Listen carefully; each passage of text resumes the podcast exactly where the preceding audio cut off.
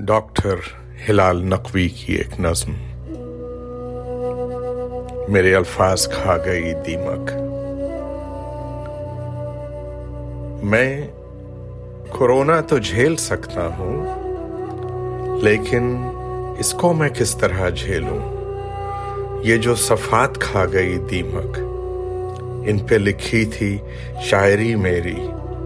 کیا لکھا تھا؟ ہلال یاد نہیں۔ اب مجھے وہ خیال یاد نہیں۔ کیا کوئی ایسی ویکسین بھی ہے؟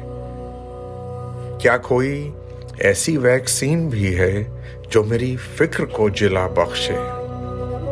میرا احساس مجھ کو لوٹا دے، میرے الفاظ کو شفا مل جائے۔ پھر وہی اعتبار فن لکھوں، میں دوبارہ وہی سخن لکھوں۔ میں کرونا تو جھیل سکتا ہوں، لیکن اس کو میں کس طرح جھیلوں؟ میرے الفاظ کھا گئی دیمک، تھے یہی لفظ زندگی میری۔ تھے یہی لفظ زندگی میری، ڈاکٹر ہلال نقوی۔